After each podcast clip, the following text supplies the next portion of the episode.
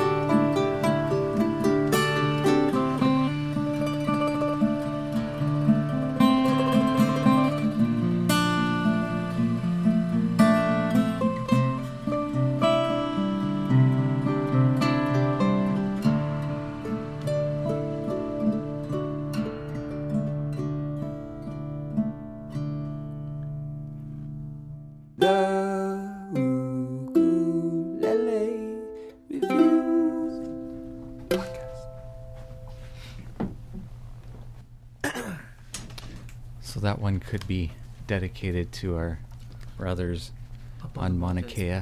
Brothers and sisters. You know, there's always this battle for to preserve versus the ever expanding growth on these islands Yeah. and development for economic reasons. And I guess um, you have to be understanding of both sides, but there's, I don't know, there's a level of respect, I think, that needs to be given for the native people of the Yeah. island. Yeah, for sure. Sometimes I think people forget that there are native Hawaiians still in Hawaii. course. In Hawaii, I should say.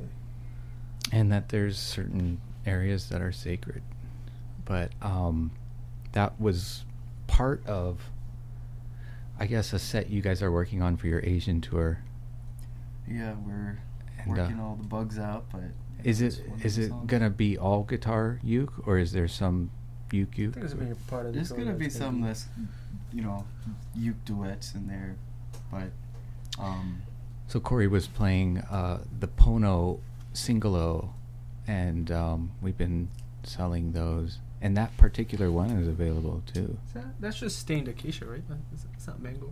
No, it's yeah, it's acacia. did i say mango No, no, no. I just you didn't say mango. I just I had mistaken it for mango. it's acacia of course yeah. They look quite different. That cognac Corey, stain. come I'm on. sorry. How long you been doing this? You know, only twelve years. All right, so today we have with us. It's not a guest; he's here every day. He's just part of the team, but um, this is his first time. So, Billy, if we can get you to pull that, you want your mic. Billy's been with us for a few years now, and he's running the setup department with Joel, and we were gonna have both of them, you know, talk to us today a little bit more about setup. And Joel had an emergency, so um, so we it's it's just Billy, but um, thanks for hanging out with us tonight, Billy. And Honored. um, talk about how you started working on instruments. Yeah, well, my dad uh, played the mandolin, the guitar, and the violin. And um, so I always had music in my life growing up. Um, I started working for Paul Reed Smith guitars in the early 80s. And I was visiting my family in Maryland, and my dad told me about Paul Reed Smith. He said, You should go check out this guy. He builds guitars, and you're into music. So I went over there and got hired, uh, started working in their electronics department, making pickups and wiring harnesses, and gradually just learned to build guitars just just by working there. Um, from there, I went to a large retail store, Chuck Levin's, in Washington, D.C., and ran their repair department. Uh, worked there for about nine years, and then I moved to Taylor Guitars in California. And all of these were really great learning experiences for me. And I'm grateful to all the people I worked with and worked for, and all the knowledge that I gained uh, from Paul Reed's, um, from Taylor Guitars. Uh, I went to the Blue Guitar, which is a boutique uh, music store carrying high-end guitars, and we did high-end repairs there. And I ran the repair department there for uh, ten years. How much do Be- their average guitars go for? I've seen them at NAB. They were No, blue Is blue that- guitar carried up like was it? They carried Collings and you Uh, know, oh, is it, Froggy is it, Bottom is and it all just a these. shop that carries Yeah. high end? Like a dealer. Oh, Yeah, it was very boutique. We Oh, carried very expensive high-end amps. Actually, they and carried guitars. Cole out too. Ko'olau, Oh. McPherson, Wow. Mhm. Martin. They're like the guitar version of us. Okay. So working at the Blue Guitar, I came across all sorts of instruments, stringed instruments from harps, dulcimers, mandolins, of course ukuleles. Yeah. I repaired a lot of old kamakas. So that was really a lot of fun, very interesting work. You know, it's like uh, I was thinking about it, and it's like you know, there's like those people that like have been working on nothing but Volkswagens for the last twenty years or something. You know, if you have a Volkswagen, it's like, oh, that's the guy. Like you don't want just anybody working on your your instrument. You want the guy that's been doing it and seen thousands of them. And to me that's what you and Joel are there you know you guys um and I just did a, a video day before yesterday with Joel where he was talking about how he gets to work next to you and has learned a lot from you you know. I mean over all these years you must have picked up so many things that you know are like second nature at this point. Yeah, we all share information, and everyone that I've worked with or worked for, I've gained uh, immense knowledge from them. So you went from re- uh, repairing or wiring pickups, repairing, and then building, and back to repairing and selling, and then And back now to repairing again. Gosh, it, it would have been super cool if you had that. If you brought your guitar as you built. Oh yeah. Be- Uh, But yeah. That's uh, a really good guitar. Do you prefer building over repairing or vice versa? Um, I really prefer repairing Yeah? because I'm able to bring an instrument that may be good and able to make it better Right. for the player. And also, a lot of people have old instruments that they cherish, and we're able to save those instruments for them so that they can pass them on to their children. Right, right, right. Restoration. And that's very gratifying to be able to do that and keep that instrument alive for generations. Yep, yep. That's super cool. For those Yeah. who uh, are not used to, uh, I guess, a professional setup, it's kind of like taking your car and giving it to Pimp My Ride. you know, it's Yeah. like your Got- car Put a starts. Oh man, I got You these like problems. Uh, my Windows doesn't work. It barely rolls down. My AC. The, the you take it into the shop, and then Yeah. a week later, you're like, "That's my car. It's like they were they were a little overboard, but That's it was my funny. uke. That's, that's my uke now. I didn't have a pickup. It has a Yeah, you like fish tanks? We're gonna put a fish tank in your uke on it. Yeah, that's we got, we got to put a TV in the in the side That's, port. that's a good analogy, Zach. um, I've been riding motorcycles my whole life, and when I purchase a new motorcycle, I immediately take it to my mechanic, who is a racer himself, Uh-huh. and he knows bikes inside out. And I get him to set it up for me for my riding style and my weight. Right. And it's the same with the ukulele. You can purchase a ukulele, take it off the wall, take it home and play it. But to have it adjusted and set up right. for you, Yeah. it makes it such a better playing experience. Yep. And that's what we do here. And we try to give the the customer uh, the best experience that we can. For sure. Yeah, you know, after owning this business for 15 years, I still can't afford a house in Hawaii. Hopefully one day. But I can afford to spend a couple hundred thousand dollars every year to have a great setup team and make sure that every instrument that we send out to you guys is as good as it possibly can be. And you know, I'm eternally humbled by life. I'm going to forever be apologizing for my mistakes. So everything that we say is with the caveat that we are human, that we will always be fallible, but that this effort and high expertise and experience that we have is is truly beneficial and maybe not even fully appreciated on the other side because they can't feel it before and after and um, see it before and after but um, but we do Did you guys make that section yourself? I came up with it yesterday in the shop. Because it's like, you don't want to just go. Yeah, You know, yeah, that's why. It's like, kind of go back to that, the back in the beginning, you know, how we started off real, real slow, like real, like kind of just flowy. And Yeah, then yeah, I'll- yeah. I, I won't really shred. I'm just gonna kind of build it up, and then when you come in, then the, the rhythm will change. Okay. Okay, let's try that. So.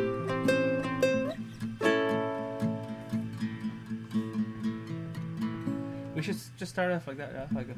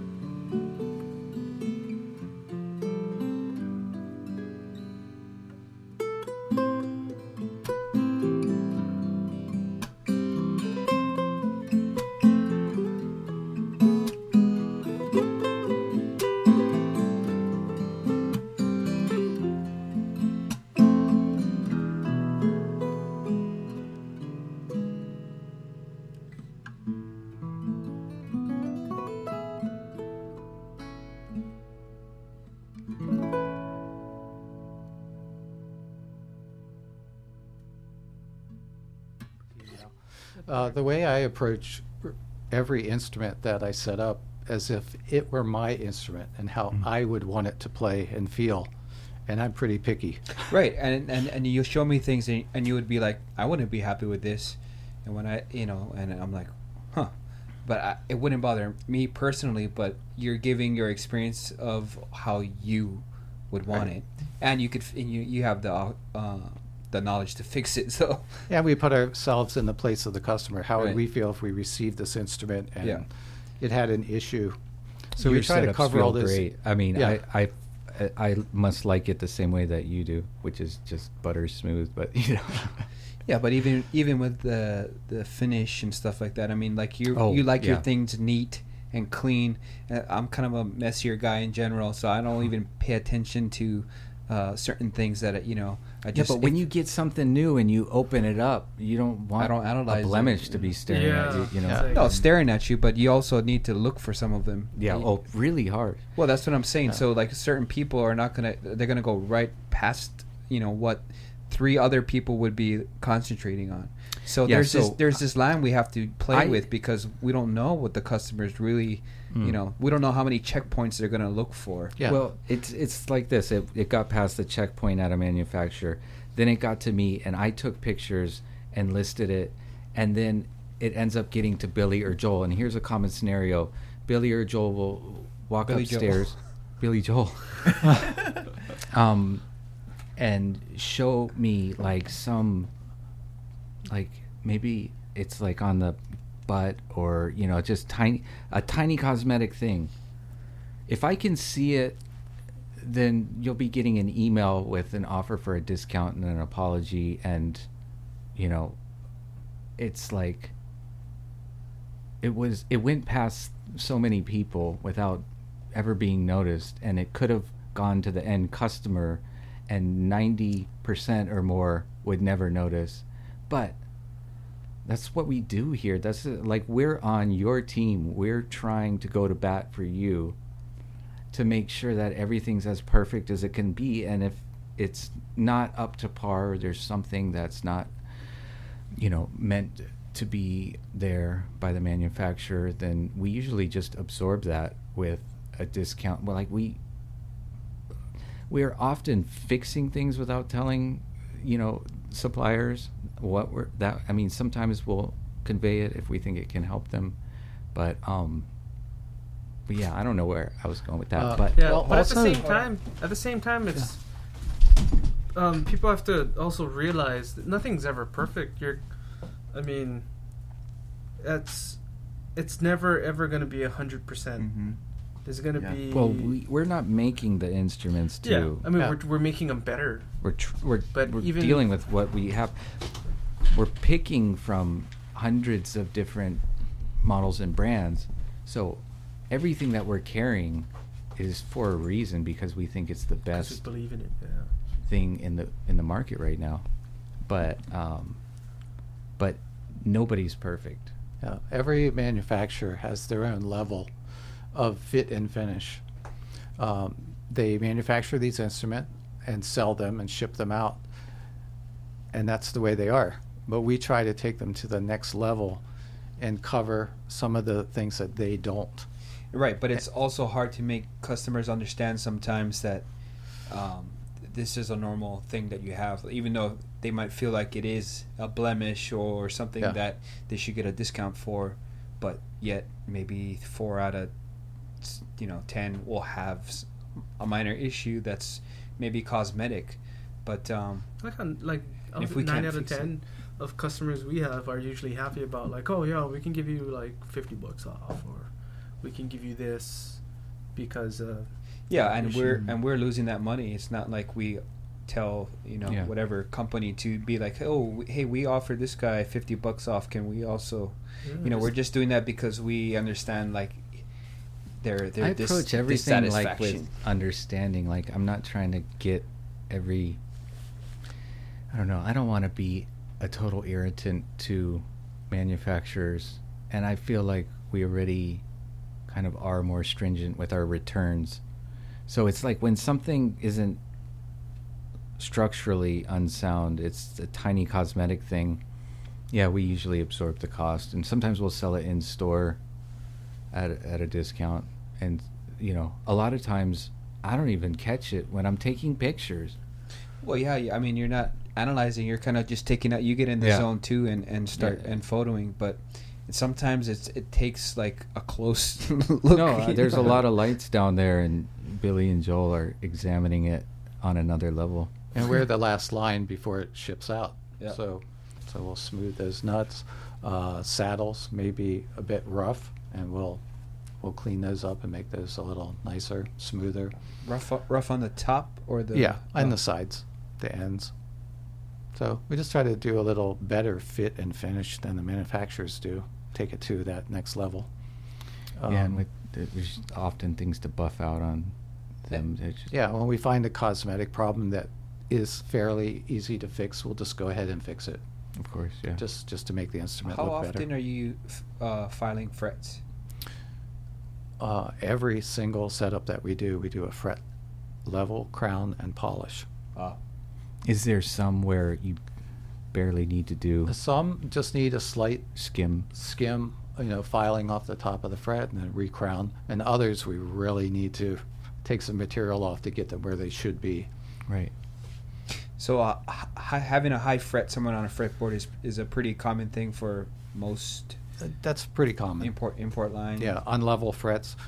Uh, most manufacturers don't go to that level of dressing the frets. Huh. Some manufacturers don't dress them at all. They just install the fret, and that's it. But what kind of problems um, happen from a high fret? A high fret, if the action is very high, it's not going to be an issue. But when you lower the action to improve playability, you're bringing that string closer to that high fret, and you will pick up a buzz. Ah, So the frets are the crowns are all the same height, right? But obviously, as you're hammering them into wood, if you hit it harder, it sinks in more. It's lighter, you know. So there's Mhm. different depths. Unless you're magically perfect at that, you know, I would think you would always have to level them at the end. But I mean, I know a lot of people don't. Yeah. Uh, we also see intonation problems, so we will actually recompensate their compensated saddle to improve the intonation on each string. What else? uh, but, but um, so you check the intonation. Um, that's like kind of one of the first things that you do as far as before you uh, analyze the whole setup, or how do you, how do you know how many things to attack? You just start going down the line of your normal. Uh, Well, if you want to go through the setup process, the first thing we do is we inspect it, visually inspect the instrument for cosmetic blemishes. Uh, Okay. The second thing we check the neck to see that the neck is straight, not bowed or warped or Right. bowed back. Um, third, we check the frets, and then we will do the fret level crown polish. yeah. Uh, check the bridge to make sure that it's glued down properly. It isn't lifting on the corners or in the back. Well, that's another kind of common one, huh? Yeah, that's a common problem.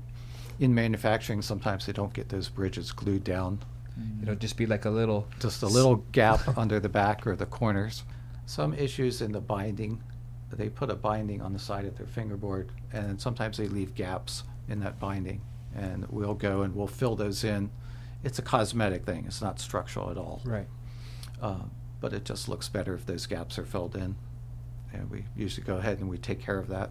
It just seems like a lot easier to fix in manufacturing. That's the place to do it. Yeah, before it's fretted and stuff, you know. Anyways, um, you know, there's been brands through the years that we we had too many returns on, so we had to stop carrying them. Fender. hey, I'm not gonna call anybody out. There's a lot of them actually, Longer. but Gretsch. um, it's so it's like whatever we're talking about here are like the brands that we that work for us and that by far Yeah, the majority are I mean, there are issues that come up, and, and it's not like it's something that, like, we're trying to talk stink about, but it's just things that happen. But obviously, we're still carrying them and selling them, and they're they're great sellers for us. But you know, it's like when you like if we do the comparison with cars, like certain cars have better handling, certain cars have a smoother ride, and certain you know, but not all of them are gonna always be the the have all the The traits. You know, like s- yeah. some are gonna be a little bit weaker in certain points, but you choose the one that you like. Best thing like if you can afford a, a Porsche. I mean, it'll have all of that, but then it's like you know, it's hard to turn be- the Porsche, uh, the really No, 'cause it- stiff. it's, it's sporty. yeah, It's- but I don't like, but that. As as far as a, a cruise drive, like that ain't cruising to me. If I'm like, Oh, yeah. super stiff suspension. Well, Every- you know, I was direct- talking to Noah. Sorry, sorry. Go ahead. I was talking to Noah today, and like, he was telling me he almost feels like we have spoiled people. In I mean, a we that's the, that's a what the yeah. setup Because- is, though, right? Yeah, I mean, we are. it's like the level that he's handing things over at is like there's a reason why things are expensive and like what we're kind of trying to do is make everything on that level. I mean that is but it's you know. But but uh, Billy, how much is uh would you charge for a, a setup if you were just working by yourself? Well, what we do here at the ukulele site, we do a setup and we do a level crown and polish on the frets, and that's a two hundred dollar value I mean, that we provide the itself is like customer. Eighty bucks, huh? So I mean, yeah, definitely when you look at that, that's definitely getting spoiled if it's free. $200 on a Yeah. $200 guitar You get uh, $200. ukulele a lot of. You get Everyone gets $200. $200. Well, it, yeah, if like in a repair business, that's exactly right. I mean, even back when I worked for Kitakis Stringed Instrument re- Repair, a fret lo- fret dress was seventy five dollars, and that was Mhm. fifteen years ago. So, I don't know what they're charging now, but that's you know, and what he's talking about is even more extensive. So yeah, I would I would say a good couple hundred dollars worth of work wouldn't be um, for for somebody that's got the experience.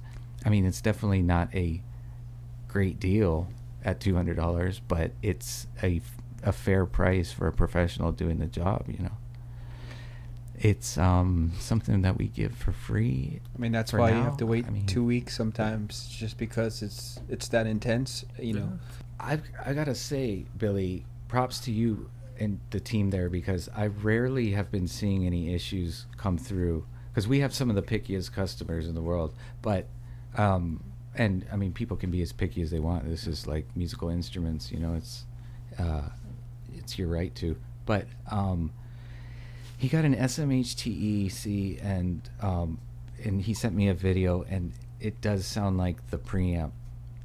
And that's something that like we for a long time were like taking apart the preamps and gluing like certain pieces uh, inside to because with certain um, frequencies it can cause something to rattle in Yeah. that preamp you know?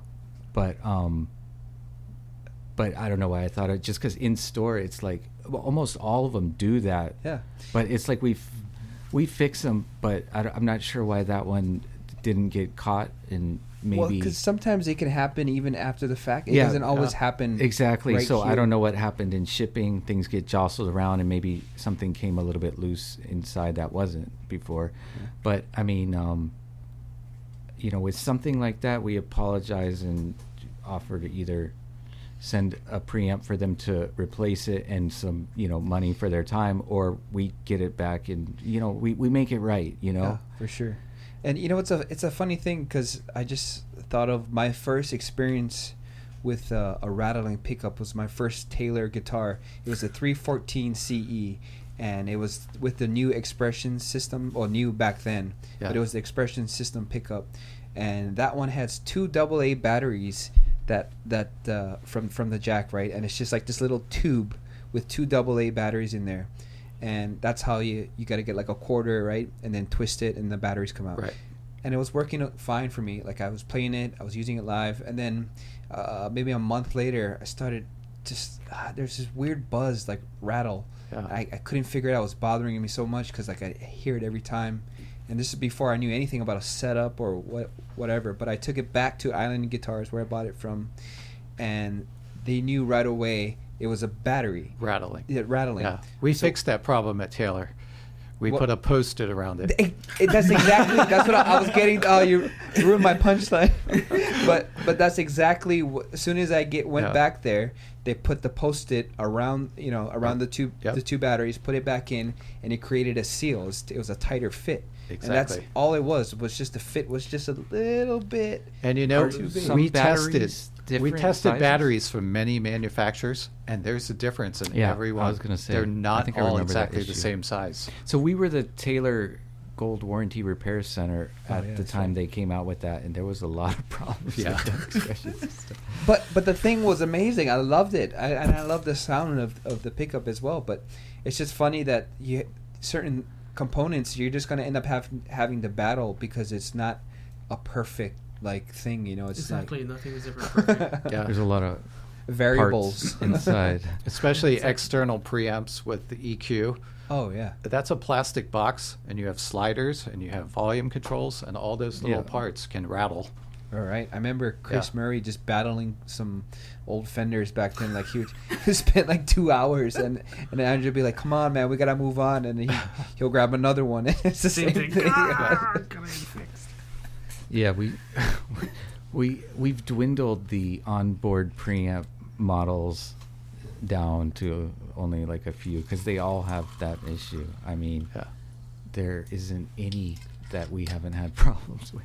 Right, right. But they're so much more affordable, and you Yeah, know, and it some- doesn't mean it's broken. It's- yeah. See, that's the concept. Like I think some think people are we like gotta- they see it they're like, across. "Oh, I gotta return it right away." Like, no, you don't. yeah, it's not it's not broken, but there is you can fix it, but you know it takes a repair guy, someone who's Mm-hmm. been around the game, that he understands all the the components Just components like how you, and the concepts. guys at Island Guitars and they were like, "Oh, we just have to put the poster on the and I was kind of there like, at first, you know, being being a new customer towards uh, an instrument with a pickup, I was like, oh, really? Like, are you sure it's not broken? Like, it, you're gonna have to Mhm. replace it? Like, no, that's just how it is. Yeah. And I was like, oh, okay, and it's just how if it you is. spent a lot of money on something. Yeah, yeah, you know, yeah. Like Especially what is it, the 314 C Eagle for? It was like uh, thirteen or hundred or something like that. Yeah, but Mm-hmm. It's yeah, it's it's a trip. I mean, there's there's always things that can go wrong. yeah, I just spilled water on my. So and it, See? it doesn't matter like You're broken, bro. broken. You should go return yourself. I gotta go see a doctor. what what um set me types of situ or what what gets to you? What what really irritates you, Billy? About no. Wild woman, wild. wo- Three hours Rip later. it in the tearing. Yeah. We won't go there. Okay. Uh, what irritates me about what? This job. How much time do we have? No, just kidding. Exactly what I said. Three hours later. S- no, within the setup, I guess. Like within the setup. Uh, what irritates me is very simple things that could have been corrected in the manufacturing process. like sharp nuts. Sharp nuts, uh, gap in the binding, uh, just simple things that could have been caught in the manufacturing process and in the quality control. I think we're just overall we're trying to get through the to our customers the concept of you know even if you watch the setup video and you and you see it as well but I guess it's just kind of more of an understanding of exactly what your instrument kind of goes through before it gets to you. Yeah. The thing isn't like should you get a instrument from somebody who does setups or or not. It's like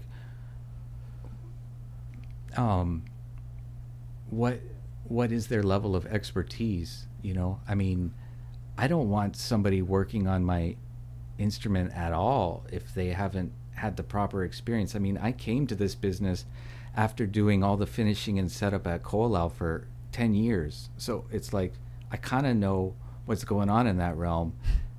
And um, I know that Billy and Joel are amazing at that job, you know? So And also beyond that, every single player is different, right? I mean, Kalei is going to play different than someone who who's just starting out, and someone who's may, maybe who's has hand issues, and there's all of these things that uh, the, the end user might have a different uh, want, Need. different need Yeah. for, for for a setup. You know, so that's why we have this thing with the special instructions. Uh, um, you know, I have arthritis in my in my hands. I, so- I I can't play. Some too people hard. want a little higher action. They want a Yeah. little more volume out of their instrument. Exactly. Other Both was people, like, they have millimeters. hand issues. They want the action lower, so it's easier for them. the. Right. So it's a really, uh, f- you know, kind of like a fine tuning because it's it's actually a personal, uh, uh, like you you're basically, you should be telling what you know what the setup is. But as far as if you're not gonna tell us, we're just gonna give it to an average of like, hey, two point five to three is kind of like a a good spot to be to be at because over three we know it's really kind of hard to play and under two point five is like there's a chance of buzzing. But exactly. if you say that I don't play hard at all, like okay, now we know that we have the freedom to just bring it down a little bit lower. They're not going to play hard, or like oh, I you know I'm a heavy hander. Some guys are like I really dig in. All right, more towards three is Yeah, where you're going to you need be. a higher action to let Right. those strings move. So I mean, and and that's what's hard as well because like, yeah, if you're just uh, from a company who's just making a bunch, they're not going to know all that as well. So they they probably be like, well, this is I don't know, yeah, it's good which is understandable. They they every company I've ever known sends it a little bit on the h- higher side than it needs to be to give them that room. And also, you know, Billy and Joel, we didn't talk about this, but you guys even factor in where the instrument is going, right? Yes, it's the climate where that instrument will be living. in very dry areas, you got to be careful. If you take it right there to perfection, then give it a, a month in its new environment and it'll be buzzing. So, um, even with humidifying, um, you know, it's, it usually dries out a little bit in those type of areas. Yeah, we'll look at where this instrument's going. This instrument's going to Arizona. Okay, we know it's dry there. Right. Along with the special instructions, it's it's a highly personal thing, and Right. for a lot of people, they're not sure yet exactly. But there's a lot of people that we deal with too that are seasoned players, and they have a good idea of what they want. and I guess the the maybe the downside to too much of it, as far as like you know, with us spoiling, but with people being able to read, you know, a bunch of forums and and and seeing other people's likes and needs, sometimes they just start thinking, oh, that's should be mine too, Yeah. you know. So like then now, it's kind of unfair to the player to be like, oh. I need this, this, this, this, and that. But like, wait, why do you need? it? Have you figured it out that you need it, or you just saw someone else, you know, have it that low? You know, Also, can that instrument accommodate what they're asking for? right? Right. Every indivi- every instrument is an individual, and some could be taken lower than others. Yeah. If the pitch of the neck or the curvature is not going to let you get 2.3 action, then you need to go up to where you can, you know, even if, if people are playing lighter, there's going to be that zone. I should mention too, it's very, very common um, that Kalei or Corey, when they're sampling an instrument because they haven't been set up yet, um, there's buzzes, you know, and so they play around that. like good players know where to be gentle and what they can get away with on that certain instrument. Now, after it goes through setup, they'll have more dynamic room, but talk about that, guys. I mean, as far as like how the player factors into like you know the whole Yeah. equation. It, well, it's a makes a big difference. Like as far as like getting what you need if you're a player. If you're if you like to play hard, like to play soft, but it also makes it easier for the player when everything on the instrument is functioning properly and intonation's good. There's no buzzing. You're not cutting up your fingers. Yeah, it should never be know? a struggle. It should playing any kind of musical Yeah. instrument should be fun. It should be enjoyable. Because like when it is buzzing without it, it being set up, it's really hard to enjoy the instrument no matter how great it sounds. Because Sometimes we we have to just say okay, we we can't yeah, we can't sample we, it. We, We, can't have to work on it it because it needs a setup. Um, but then there are times where me and Corey have to compensate how we play to if you it's know, if to- it's okay, you know, it's not too bad. yeah, Yeah, and most yeah. times it's not too bad. But like And- say i- intonation's off, you got to kind of bend the string at that certain spot. yeah, or just not play in a key that doesn't hit that note. Yeah, sometimes I'll be like, buzzers, Corey, you know? that that might be a little ambitious for this instrument. yeah. Yeah. no, just, Intonate. Nah, I don't want to shit on anybody. I really Yeah. don't. No, no, not at all. Yeah, I mean that's not our goal. I mean, I mean other than just Fender and Oscar Schmidt, but no, but I'm I'm saying They're like big corporations. no, they're yeah, yeah, yeah. But, And Baluna. but from our our experiences is it's like we're not trying to like directly cut it down, but it's just like we have issues that come up a lot with certain ones and it's just Yeah. it becomes a little bit irritating in certain ways when it's oh we got to go do this again Yeah. Well, we've stopped carrying a lot of the ones, you know. Originally, I was gonna try to carry like a lot more, a lot more just for variety. You know, it's like early on when I was kind of ramping up, and then Just like we we love ukuleles and just wasn't working because we it's like when setup guys have to go through five instruments to Yeah. get one that's gonna work. It's just such a money suck. It's, And then when we bring up the issues to the the manufacturers themselves and tell them like, hey, you know, like we want, we like how your instrument sounds, we like how they look, but these are some issues that would make it even better, and so we can sell it and help you. And sometimes people just don't want to take our advice. and they're like, God, we'll, we'll send you another box. or they Okay. just don't have time, you know, because it your does take time and money to Open make an adjustment like that for a whole line of Same issue. instruments. Yeah, we work we work with people. You know, uh, Noah was telling me that he thought like, you know, I seemed angry at um, the Kala guys when we when we talked to them, and I totally didn't feel that way. I was just talking, you know, business and raising some some things, you know, that I had small issue with, but nothing like major or anything like that.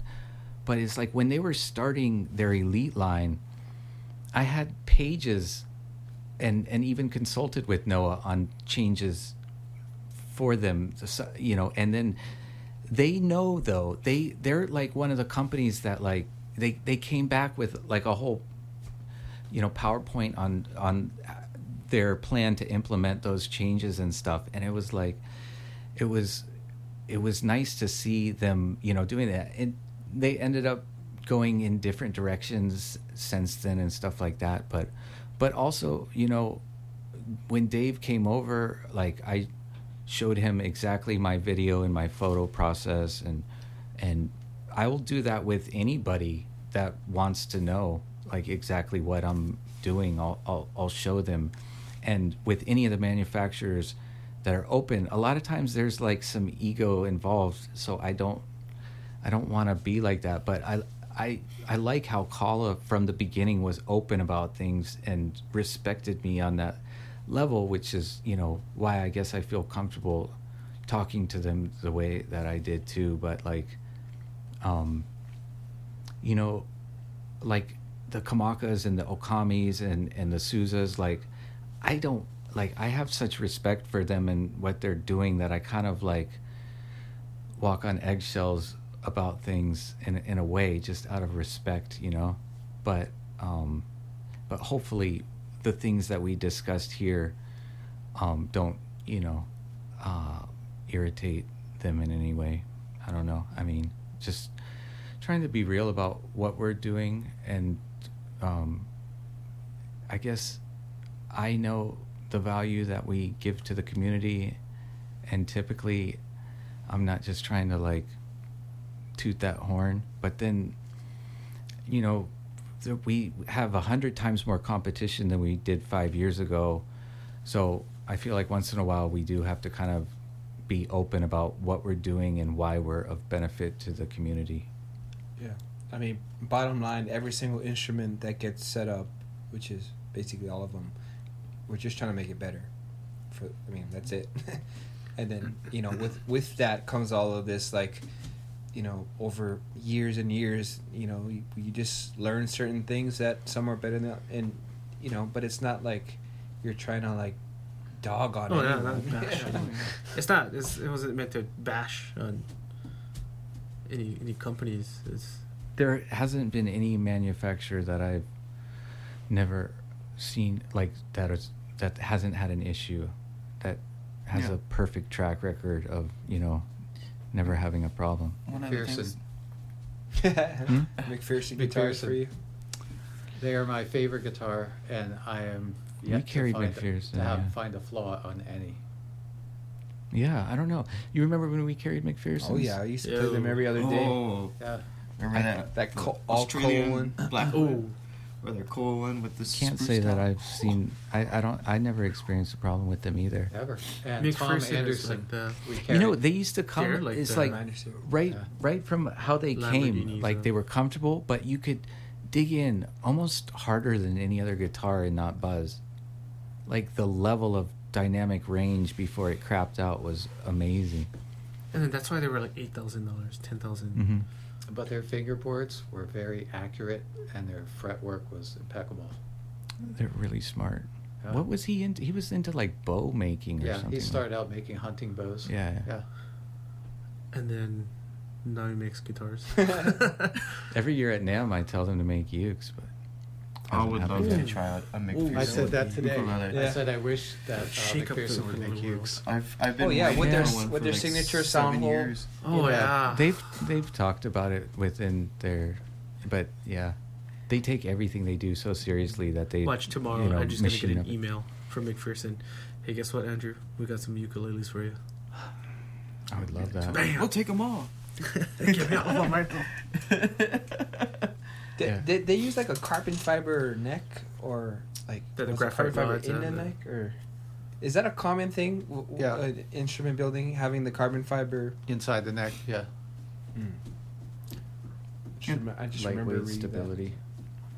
There's there's one thing I wanted to bring up too is like if you're if you're a customer and you buy an instrument, you know, regardless of how much it costs, where it was made by or who it was made by, where it was and where it was made, there's always a, a chance down the road that you will have some minor issues with it, whether if it's made in China or even you know made in the U.S. can cost Even a custom Kamaka? even a custom. Yeah, you me, like me, Jake, Taimane, Andrew Molina, Kris Fuchigami. We bring our instruments in all the time, you know, and even when we received it, it was perfect, but nothing like an instrument. The wood is always moving. You know, necks can warp, can bend forward, backwards, frets pop out. That's just normal. It's not a one time thing. It's not a one time thing. Even if we set up an instrument, down the road you might need to get it set up again because Yeah. that's just wood. Wood moves, you know, and It's it's one of the things that like I always explain to material. our customers in the store. It's like, yeah, make sure you humidify it, but just remember that it's not going to stay perfect forever because the wood is constantly Yeah. moving. It's affected Could be a good name for your album. humidity. Wood moves. Oh, that that's that's really That's deep. so deep. That's super deep. But I just wanted like to to say that because I think people should know that. So, you know, just because like there's minor issues happening, nothing's wrong with the instrument. Yeah, great point, Kalei. Because it's uh, it, it, it's something that especially well, it yeah, it depends on each instrument, your environment, the amount you're playing. I mean, the, uh, if you're the- traveling like you guys do, it's there's no instrument that doesn't no need to way, get it's, serviced. it's impossible unless you get like something that's made out of not, that's not, not made out of wood. You know, like a Carbon, carbon carbon fiber. fiber, yeah. the future is equal. yeah. No, Mike even Love like a- ruins every instrument he tours with. Just punches That's because he through 'em. abuses. He's it's like if you do it right, it's gonna need some work. Uh, I've had my Yeah, and he's come in a bunch of times to get his his stuff worked on. Right? He's always had. Oh his- yeah, every every time he gets back from tour. But Um, I, I had a uh, even a Ko'olau that developed a buzziness on the 12th fret, but I never ever thought like, oh, this thing's broken. You know, it's just Yeah, You I mean, I've wouldn't traveled- ask Get it for worked your on, money yeah. back. yeah, God. and I did get it worked on, and it was fine. It's like our bodies. Like if you're in shape, you know, one month, five months from now, you could be totally not in shape. yeah. yeah, yeah. yeah. What'd you do to it? You know. I know. I hey, hate, hey hate Billy. I'm curious, like from the places you've worked, what what you enjoyed the most? I mean, um, besides the ukulele side, of course. Actually, I really enjoyed uh, working artist relations when I worked at uh, Paul Reed Smith. Oh, artist relations. That sounds like a party. some- because I got to meet so many great artists. Some, some were my heroes, and Oh, so- some I couldn't blow. stand. What was that? The eighties. but yeah, that that was my favorite uh, part of working in the Yeah, that music, does sound music fun. industry. Man, PRS guitars are gorgeous. You know, Yeah, they use some of the nicest woods, and then they'll stain them in the different colors to just make that maple pop. yeah, they look like candy. Yeah. So- You ever I- see Tommy always- Manuel's custom PRS Uh. uh acoustic? Oh my goodness. I thought he played a Maton. Oh, he did, but uh, PRS, I think, I don't know if he ordered it or they just made one for him. Mm. But Do you, do you guys like the look of the headstocks? The PRS headstocks? I don't, I don't mind. I think it's a I, cool. I, I like the bodies, I never liked the headstock. On the electrics or the acoustic? Electrics. Oh, I yeah, I do. You I like it? always I, th- I always thought the whole design kind of had like a a cool. kind of goes. I like the bodies a lot, but when it got Yeah, to the it's headstock, not it too looked, much. it looked like the it was it's like too small or something. I don't know. It's just I don't know, yeah, I think Gibson got everybody used to that. like wider or fatter. Yeah. Yeah.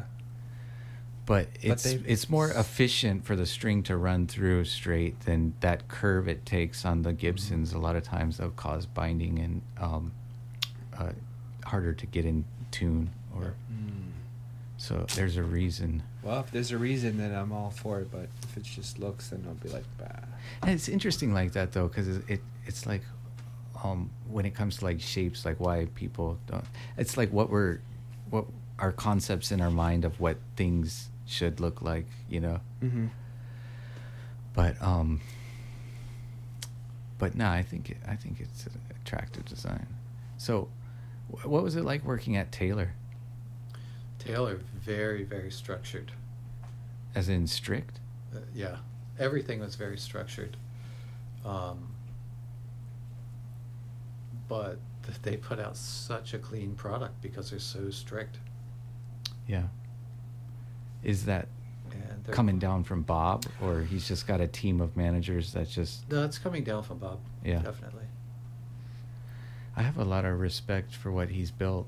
You know, he was building guitars and then putting them in his van and going up and down the West Coast to sell them to stores early on. It was Yeah. like, and now, and you know, I mean, to be able to kind of re, like he even, I remember back in the day, he invited Martin over to like, you know, review his his factory process like he didn't have any you know secrecy ab- about it or anything like that but through him it's like i even see a lot of these companies in asia that are getting highly automated and stuff just in terms of the technology that he was pioneering the robot arms doing finishing now and stuff like that oh, oh, oh. Yeah.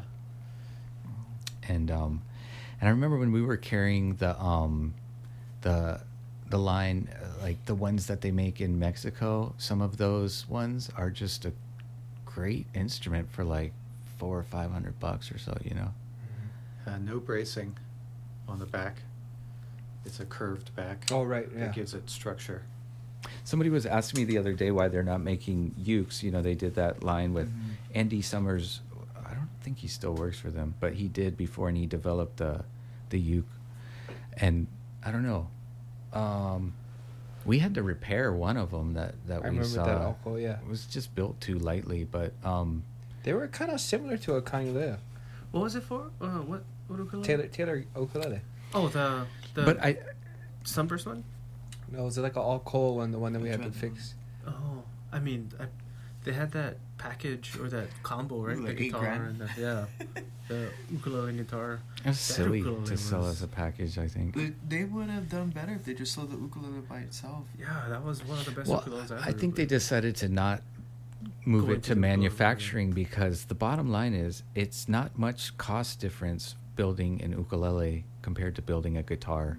That's a hard the concept same for some work is people going to into It's it. the right? same, understand, yeah. basically the Mhm. same work. The It material cost but, is yeah. a tiny bit less, Yeah, but It's You can't even same put your hand in a hole. Yeah. yeah, if you're making something in America, you're the bulk of your costs are going to come from um, labor. labor. Yeah, your labor costs. So it's it's not much different in that regard, and people look at it differently. Like it should cost less. Like Right, they're like, wait, this thing is tiny compared to a guitar. It's like, well, Yeah, they're- guess what? Tailored guitar customers would probably be like, "What the heck?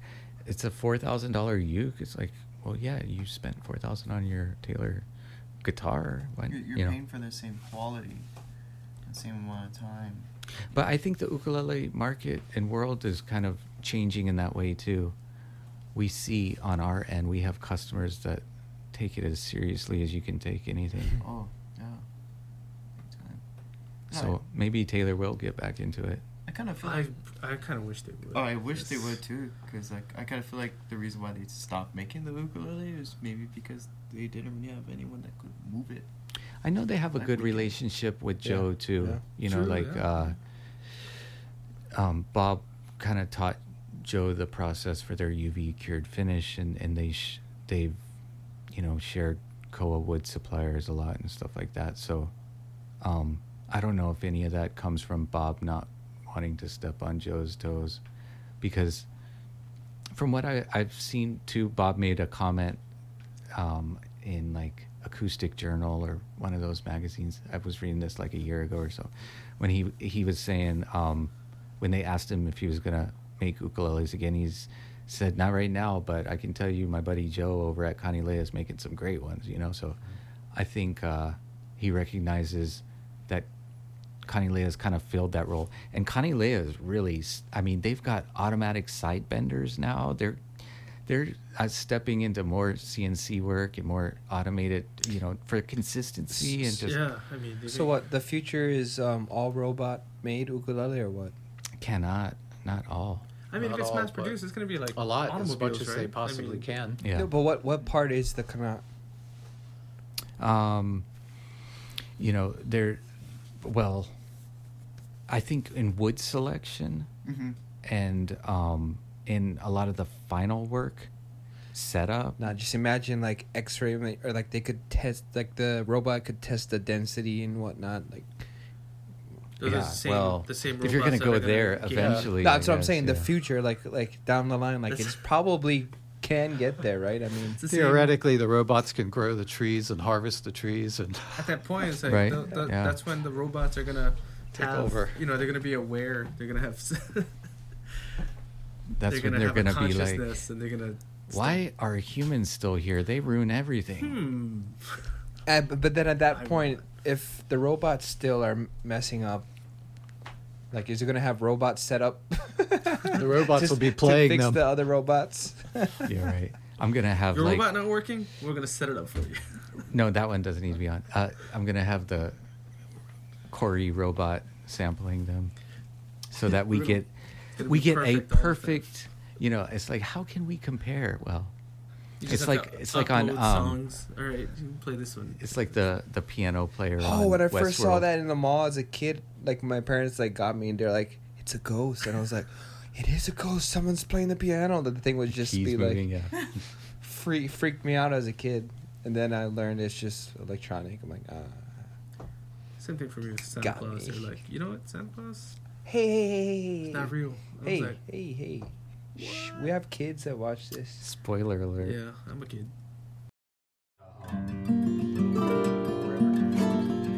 Oh, uh,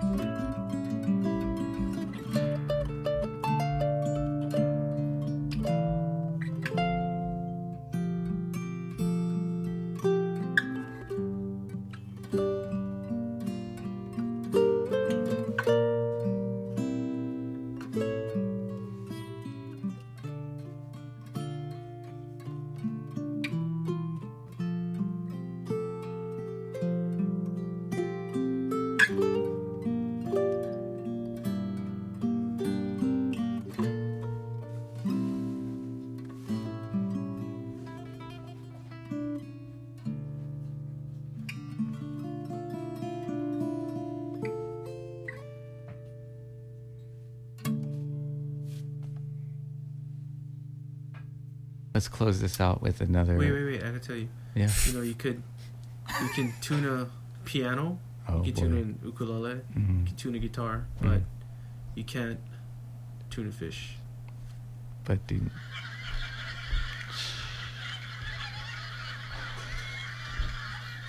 Can you tuna salmon? what the? That's where it ends, right there. The podcast ends. thanks, Billy. Thank you.